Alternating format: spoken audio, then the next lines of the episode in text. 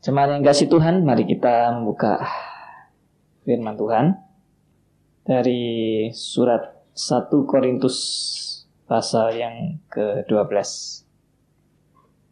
1 Korintus pasal yang ke-12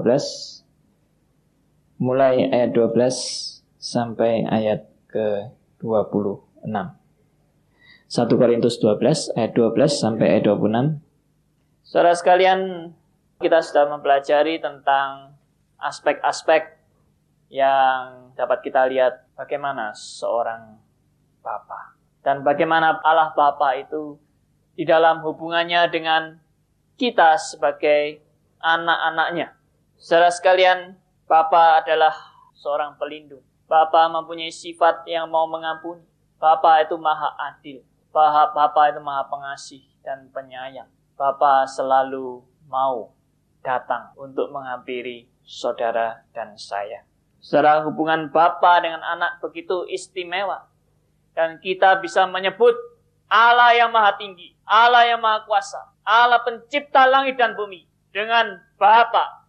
Itu adalah suatu panggilan yang benar-benar buat setiap orang yang percaya. Saudara sekalian, saat ini saya ingin mengajak saudara untuk merenungkan kata yang berikutnya yaitu kata kami. Saudara, kalau pada saat kita berdoa, sering kali orang menganggap berdoa yang baik itu kalau bersifat pribadi. Dan tanpa sadar saudara sekalian, pada saat kita mau melakukan suatu doa yang bersifat pribadi ini, tanpa sadar unsur egois kita muncul dan kita mengesampingkan orang-orang yang ada di sekitar kita. Doa yang bersifat pribadi. Ternyata doa yang sering kali disertai unsur keegoisan, unsur mementingkan diri sendiri dan tidak memperhatikan sekelilingnya. Tetapi apakah itu yang disebut doa yang dimaksud bersifat pribadi? Apakah doa yang bersifat pribadi antara kita dengan Allah itu berarti menyingkirkan orang lain? Dan kita tidak memperdulikan mereka. Saudara, setiap orang Kristen yang bertobat, setiap orang Kristen yang mengakui bahwa Allah adalah Bapaknya, maka dia tidak menyebut Bapaknya dengan Bapakku saja. Atau Bapaknya saya saja. Tetapi dia menyebut Allah dengan Bapak kami. Apa yang disebut dengan Bapak kami? Apa yang dimaksud dengan kita menyebut kami? Kenapa tidak cukup Tuhan Yesus mengajarkan, oh itu Bapakmu saja. Itu Bapakku saja. Bapak saya saja. Tetapi mengapa harus disebut Bapak kami? Karena saudara setiap orang Kristen yang bertobat dan menyebut Allah sebagai Bapaknya, maka Allah Bapa itu bukan milik monopoli dirinya sendiri. Allah Bapa itu bukan milik monopoli kita sendiri. Aku sendiri. Saya sendiri. Saudara pribadi sendiri. Tetapi milik kami bersama. Saudara ini sudah suatu hal yang berbeda. Saya menyebut Allah dengan Bapakku. Dan saya menyebut Allah dengan Bapak kami. Itu sudah suatu sikap yang dituntut berbeda di dalam kita berdoa kepada Tuhan. Saudara, saya akan ceritakan satu contoh doa yang tanpa sadar sebetulnya sudah diwarnai oleh keegoisan. Memang contoh ini bukan merupakan suatu patokan, tapi contoh ini bisa merupakan evaluasi bagi saudara dan saya. Pada suatu saat ada seorang ibu yang bersaksi. Dan dia mengatakan begini. Dia menyaksikan tentang rumahnya. Pada waktu itu dia begitu kaget karena apa? Di sebelah rumahnya itu sedang terbakar. Ada kebakaran di sebelah rumahnya dia. Nah, waktu dia waktu itu pada waktu ada kebakaran, semua orang ribut sekali. Ya, rumah-rumah di sekeliling itu ribut sekali. Dan mereka bingung dan mereka semua berusaha mengeluarkan barang-barang dan mereka sudah dalam keadaan kacau balau.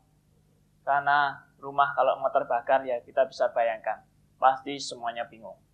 Saya sendiri kalau misalnya nah, tetangga saya rumahnya terbakar ya pasti kita pasti bingung ya. Tidak ada yang tenang-tenang gitu kan. Tetapi ini ibu ini lalu dia bersaksi. Pada saat dia tahu rumah sebelahnya terbakar. Dia kemudian keluar dari rumah itu dan dia lihat api sudah begitu besar di sebelah rumahnya. Dan dia waktu itu berdoa kepada Tuhan. Apa yang dia doakan saudara? Yang dia doakan, Tuhan, lindungilah rumah saya. Lindungilah rumah saya. Kalau boleh Tuhan turunkan hujan lebat. Sehingga rumah saya tidak ikut terbakar.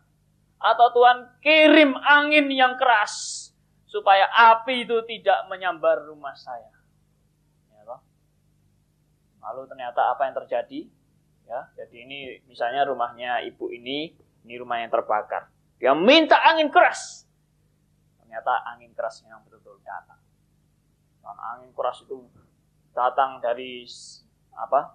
Dari sebelah rumahnya dia, yang pihak yang tidak terbakar ke arah sini. Ya, akibatnya apinya menyambar yang sana, ya. Jadi dia lalu setelah angin begitu keras, ternyata betul-betul rumahnya selamat dari kebakaran. Dia bilang, puji Tuhan, rumahku tidak jadi terbakar. Angin lari ke sana, dan akibatnya rumah semua yang sebelah sana terbakar semua. Rumah saya selamat. Nah ini saudara. Tanpa sadar, doa ini hanya mementingkan dirinya sendiri. Rumah orang lain kobongan, biar. Pokoknya rumahku tidak kobongan. Saudara, ini doa yang hanya ingin mementingkan dirinya sendiri. Apakah doa-doa kita selalu diwarnai mementingkan diri sendiri? Apakah sekarang Tuhan mau mengajar kepada saudara dan saya mengingat kembali seharusnya berdoa itu bagaimana? Allah Bapa bukan punya ku saja. Tapi Bapa adalah Bapa kami. Saudara sekalian, orang Kristen harus sadar akan kebersamaan kita bukan sendiri. Kita ini sedang bersama-sama. Pada waktu Elia, sehabis dia berjuang melawan nabi-nabi yang menyembah Baal. Elia merasa dia begitu sendiri setelah itu. Semua orang memusuhi dia. Semua orang melawan dia. Sampai Elia frustrasi. Dia merasa lonely, dia merasa sendirian dan dia ingin mati saja. Dia berkata kepada Tuhan, Wes Tuhan, saya sudah capek-capek bekerja untuk kamu. Saya sudah capek-capek melayani Tuhan. Tapi ya saya hanya sendirian saja. Saya nggak punya teman yang bersama-sama dengan saya. Ternyata tidak. Masih ada ratusan orang lain. Bahkan masih ada ribuan orang yang sebenarnya mau setia kepada Tuhan. Saudara, kita diajar untuk menyadari bahwa kita sebagai orang Kristen, kita ini sedang bersama-sama. Menyembah Allah Bapa, bukan Bapakku saja, tetapi Bapa kami. Kita sedang diajar untuk menyadari bahwa kita di dalam kebersamaan. Kalau kita bersuka cita, kita bersuka cita bersama-sama. Kalau kita sengsara, kita sengsara bersama-sama. Kalau kita bertumbuh, kita bertumbuh bersama-sama. Secara hal ini memang tidak mudah. Karena kita mungkin di dalam lingkungan kita tanpa sadar kita itu sudah dididik untuk hidup individualis. Dididik untuk hanya mementingkan pokoknya aku, saudaraku, keluargaku, orang tuaku, anakku selamat. Beres. Orang lain mau celaka, tidak peduli. Itu bukan urusan saya. Saudara, dalam hal ini kekristenan tidak mengajarkan demikian. Yesus Kristus mengajarkan kepada saudara dan saya supaya kita menyadari kita ini bersama-sama.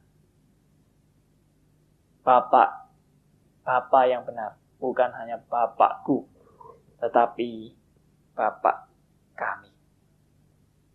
Setelah sekalian, orang Kristen yang menyadari bahwa dia adalah hidup bersama-sama. Maka dengan sendirinya orang Kristen itu harus juga menyadari bahwa dia tidak mungkin bisa hidup sendiri.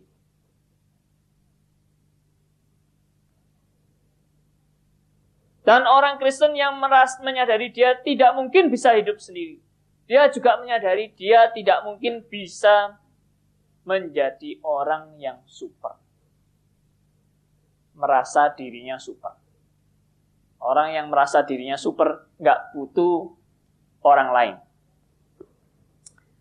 Alias dia lalu menjadi sombong, dia keras kepala, dia tidak butuh orang lain. Bahkan dia sampai berani mengatakan, bukan saya butuh orang lain, orang lain yang butuh saya. Apakah ini ajaran kekristenan? Saudara, saya berulang kali diingatkan di dalam hal yang sederhana ini. Masalah kesombongan. Merasa diri lebih baik dari orang lain. Ini tanpa kita sadari. Seringkali terus-menerus menggoda kita. Apalagi kalau kita lalu kemudian mempunyai keberhasilan demi keberhasilan di dalam segala hal yang kita usahakan, hal yang kita kerjakan. Kita lalu merasa, wah saya makin nggak butuh orang lain. Buktinya saya bisa. Saya tidak perlu orang lain. Hal ini bukan hanya sekedar untuk orang-orang yang bekerja di dalam bidang sekular tetapi termasuk orang-orang yang bekerja di dalam bidang kerohanian. Dalam bidang-bidang pelayanan. Orang ini juga bisa merasa saya tidak perlu orang lain. Orang lain yang perlu saya. Saya bisa sendiri. Saudara, sekali lagi Tuhan mengingatkan. Supaya kita sebagai orang Kristen tidak berbuat kita sebagai orang Kristen tidak kemudian merasa diri kita tidak butuh orang lain.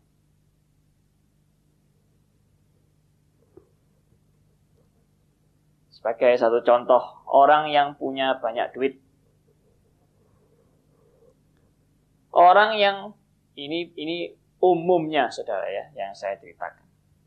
Orang yang merasa punya banyak duit. Dia selalu punya kecondongan mau mengatur orang lain. Oh saya punya duit kok. Saya bisa ngatur orang lain. Bukan saya butuh orang lain, orang lain yang butuh duit saya. Maka itu dia bersikap seperti orang yang merasa dirinya lebih tinggi dari orang lain. Tanpa sadar, karena dia sudah rasa dia punya banyak uang. Dia bisa mengatur banyak orang sudah ada benih kesombongan. Hati-hati bagi orang-orang yang merasa dirinya banyak. Lalu sebaliknya bagaimana? Kalau orang nggak punya uang, katanya orang kalau nggak punya uang pasti rendah hati. Ya, emang nggak punya, ya toh? Ya saya nggak punya, ya saya rendah hati aja. Karena mungkin saya sombong, oh, saya nggak punya. Ternyata tidak. Jangan dikira orang yang tidak punya uang tidak bisa sombong. Orang yang tidak punya uang pun sering kali juga menunjukkan harga diri yang terlalu tinggi. Hah, lu kira meskipun gua nggak punya uang, gua bukan manusia? Dia tidak mau direndahkan. Jangan dikira gua tidak punya harga diri. Meskipun saya tidak punya uang, saya bisa sendiri. Ada kesombongan. Saudara, orang Kristen tidak diajar dulu. Baik yang kaya, baik yang tidak punya uang. Kita semua saling membutuhkan.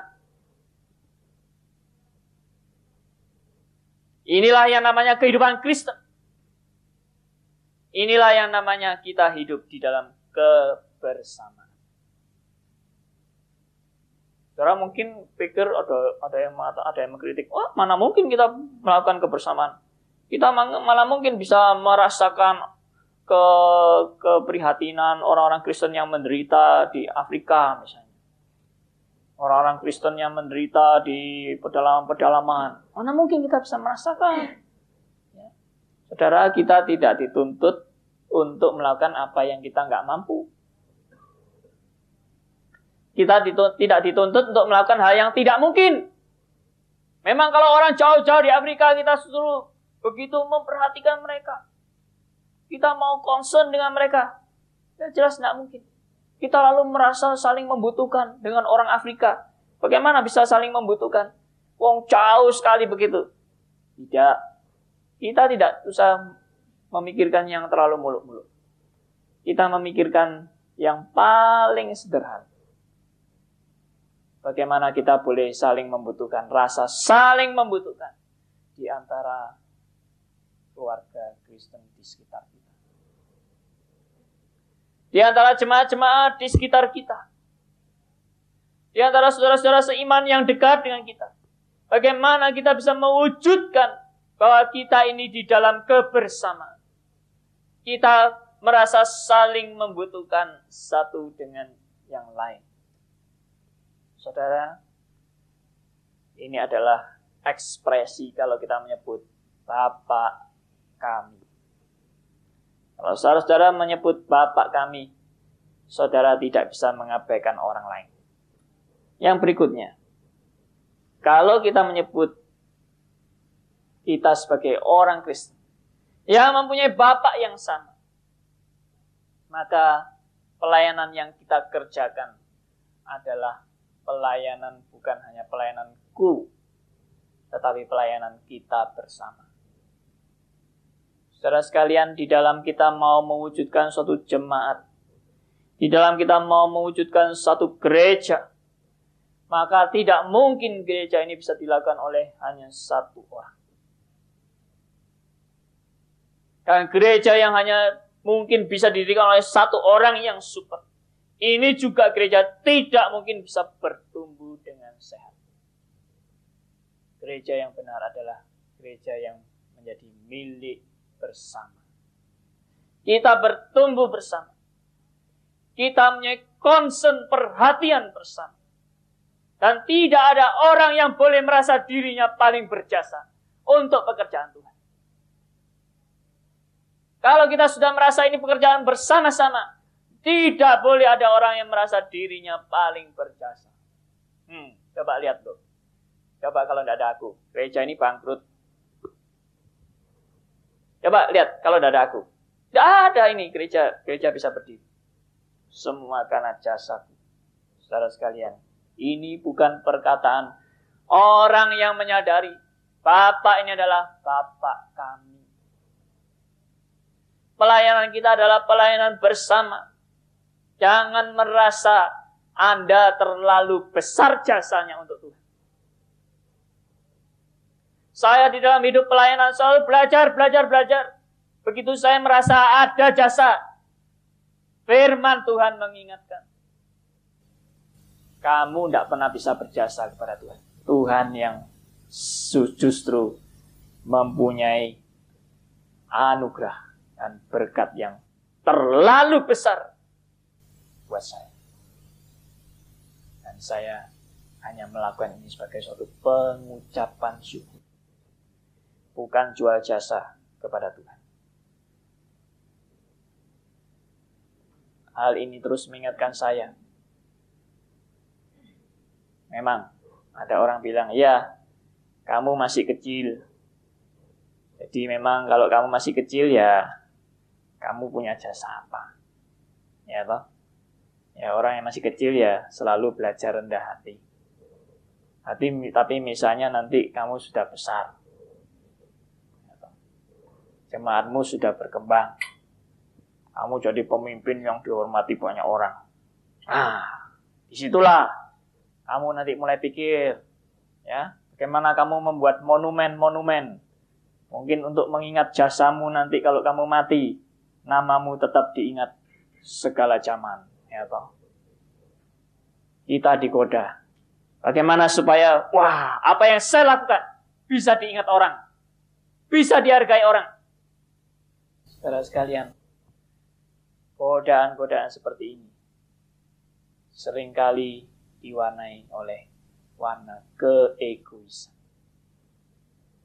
Merasa diri lebih hebat dari orang lain. Merasa bahwa dia yang paling dekat sama Tuhan. Orang lain tidak ada yang dekat. Merasa dia yang bisa melakukan yang terhebat di mata Tuhan. Orang lain nggak bisa. Tidak. Firman Tuhan mengingatkan saudara dan saya, Bapak kita adalah Bapak kami, bukan Bapakku saja atau Bapak saya saja. Saudara sekalian, firman Tuhan yang tadi kita baca di dalam 1 Korintus 12 ayat 12 adalah firman yang sudah sering kali kita baca. Dan sering kali juga kita renungkan ilustrasi tubuh yang diberikan oleh Rasul Paulus mau menunjukkan hakikat hidup Kristiani. Bahwa hidup Kristiani tidak mungkin hidup yang individualis, hidup yang mementingkan diri sendiri, hidup yang merasa dirinya super, hidup yang tidak membutuhkan orang lain. Tetapi hidup yang saling bergantung satu dengan Karena itu Tuhan Yesus pernah berkata kepada murid-muridnya,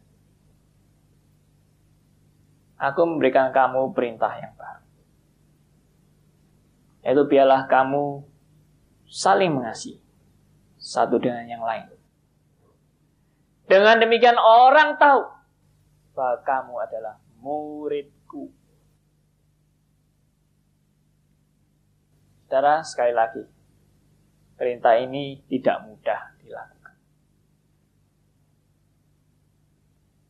hakikat kehidupan Kristen yang merupakan ikatan satu dengan yang lain. Ini tidak mudah. Kita tahu saudara kalau kita berhubungan dengan seseorang yang hanya ya di permukaannya saja itu mungkin tidak ada masalah. Kita kalau bergaul dengan teman ya hanya di wajahnya saja ada senyum-senyum, nggak ada masalah. Kita bersalaman, oh sungguh indah Ya kan? Tapi begitu hubungan kita lebih dekat. Wah, kita mulai tahu ini karakternya. Wah, kita mulai tahu ini keanehan-keanehannya. Ya toh? Setiap saudara dan saya pasti punya keanehan-keanehan. Ya. Kita satu dengan yang lain pasti punya ada kelainan. Ya. Lalu mulai heran. Loh, orang ini kok gini? Loh, dia kok gitu? Waduh, aku kok tidak nyangka.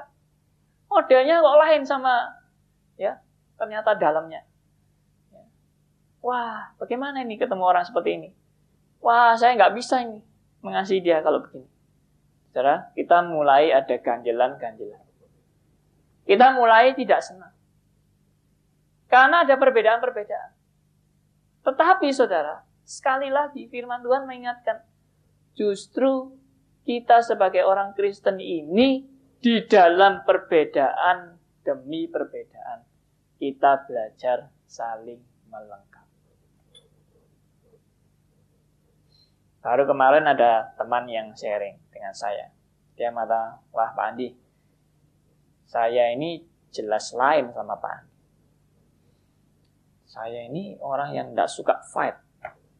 Saya suka yang damai-damai. Ya, Bagi saya tak apa-apa. Justru ini melengkapi. Kalau semua orang suka fight sama seperti saya, wah gegeran terus. Nggak mari-mari. Ya. Tapi ada orang yang suka damai. Mengingatkan saya. Kalau damai-damai terus, akhirnya ya nggak bersemangat juga. Ya, toh. Ya. Didorong sama yang suka fight. Ya, toh. Jadi ini saling melengkapi. Inilah kehidupan kebersamaan. Kalau kita semua orang mau sama seperti kita, ya justru itu tubuh nggak bisa berfungsi. Firman Tuhan mengingatkan kalau semua jadi mata, bagaimana ini nanti? Ya. Matanya ngelihat ada makanan enak. Wah, semua mata. Mau jalan nggak bisa, kaki nggak ada. Mau ngambil tangan nggak ada. Karena semua mau jadi mata. Maka tubuh tidak bisa berfungsi dengan baik. Nah saudara, di dalam justru keanekaragaman tubuh Kristus, kita saling Bapak kita adalah bukan Bapakku saja, tetapi Bapak kami. Di dalam ilustrasi tubuh ini, maka ada beberapa poin yang firman Tuhan mengingatkan kita. Yaitu, ialah anggota tubuh dengan anggota tubuh kita mau saling menghargai. Saling menghargai ini saudara termasuk menerima kelemahannya masing-masing. Memang ini tidak mudah. Kalau kita sudah tahu kelemahan orang lain dan kelemahan itu mengecewakan kita lagi, kita rasanya sulit untuk mau menghargai. Bagaimana saya tahu orang ini punya kelemahan, tapi saya belajar menghargai. Ya, kalau saudara misalnya belum kenal saya, ya toh, saudara cuma tahu baik-baiknya saya saja, maka saudara sangat mudah menghargai saya. Tapi begitu saudara tahu kelemahan saya, saudara akan sulit menghargai saya. Tetapi justru di dalam kekristenan keunikannya itu adalah kita diminta belajar menghargai orang lain meskipun dia ada kelemahannya. Ya. Itu sama seperti ceritanya suami istri kan. Ya. Waktu masih pacaran, wah penghargaannya luar biasa sekali itu. Kalau minta dijemput, wah setengah jam sebelumnya sudah datang. Ini sangat menghargai. Ya Tetapi setelah menikah, disuruh nganter aja, nggak mau ya toh. Alasan pusing, alasan apa. Ya Lalu mulai kurang menghargai. Karena apa? Karena sudah tahu kelemahannya. Wah, ternyata kok nyonyaku lain seperti waktu pacaran. Ya toh. Ternyata kok suamiku Wah, mengagetkan saya ini, suamiku ini. Dia dulunya waktu pacaran tidak seperti ini. Penghargaan berkurang. Tetapi saudara, sebenarnya di dalam kekristenan, yang namanya menghargai itu bukan berarti karena kita tidak tahu kelemahannya. Yang namanya menghargai justru karena kita mengerti kelemahannya, kita mengetahui kekurangannya, kita tetap mau belajar menghargai. Hal yang kedua, yang di firman Tuhan yang mau ditekankan di dalam ilustrasi tubuh adalah saling melengkapi. Firman Tuhan mengingatkan saudara dan saya bahwa kita ini bukan orang yang bisa berjalan sendiri. Kita bukan orang yang super. Kita bukan orang yang tidak punya kelemahan. Justru karena masing-masing kita dalam keterbatasan kita. Kita semua saling melengkapi. Kalau saudara dan saya menyadari ini semua, maka tidak ada orang yang merasa dirinya tidak dibutuhkan. Karena semua orang sebenarnya perannya saling melengkapi. Karena itu sebenarnya saya nggak terima ada alasan-alasan kalau ada rapat gini ya. Ada orang tanya sama saya, ini diundang rapat nih orang ini. Lalu dia bilang sama saya, Pak, saya nggak hadir kan nggak apa-apa loh. Kan kehadiran saya tidak terlalu penting tuh. Jadi saya hadir sama tidak hadir sama saja toh. Saya nggak bisa terima. Kalau semua orang berpikir seperti ini, tidak ada yang mau rapat. Betul nggak? Semua orang berpikir saya hadir, tidak hadir sama saja. Bayangkan, kalau semua orang berpikir seperti ini, ya saya sendirian yang rapat. Karena itu saudara, kehadiran tiap orang itu melengkapi. Kita tidak merasa diri kita tidak dibutuhkan. Semua saudara, pasti ada keunikan. Di dalam ilustrasi tubuh justru mau menunjukkan saudara semua adalah anak Tuhan yang mempunyai karunia di mana Tuhan justru memberikan keunikan pada tiap karunia yang Tuhan berikan. Saudara, kalau kita hanya mau melihat kelemahan-kelemahan saja, kita tidak pernah bisa jalan. Mari kita juga, selain kita tahu ada kelemahan, kita juga melihat ada keunikan. Maka di dalam saling melengkapi, kita benar-benar juga mau belajar berperan. Apa peran saya? Di situ pasti ada. Dan tidak mungkin saudara sebagai anak Tuhan sia-sia atau disia-sia. Saya pernah memikirkan ini. Apakah mungkin Tuhan memanggil anak Tuhan untuk akhirnya dia hidup sia-sia? Apakah mungkin ada anak Tuhan yang akhirnya dia tidak bisa berperan apa? Selama dia menyadari dia adalah anggota tubuh Kristus. Dia punya peran. Entah dia tangan, entah dia kaki, entah dia mata. Dia ada peran. Karena itu sekali lagi saya menegaskan saudara sekalian, mari saudara dan saya menyembah Allah Bapa yang bukan hanya Bapakku saja, Bapak saudara pribadi, tetapi adalah Bapak kita bersama. Kita menyembah Dia, Allah yang Maha Kuasa. Dia yang adalah milik semua anak-anak Tuhan. Amin.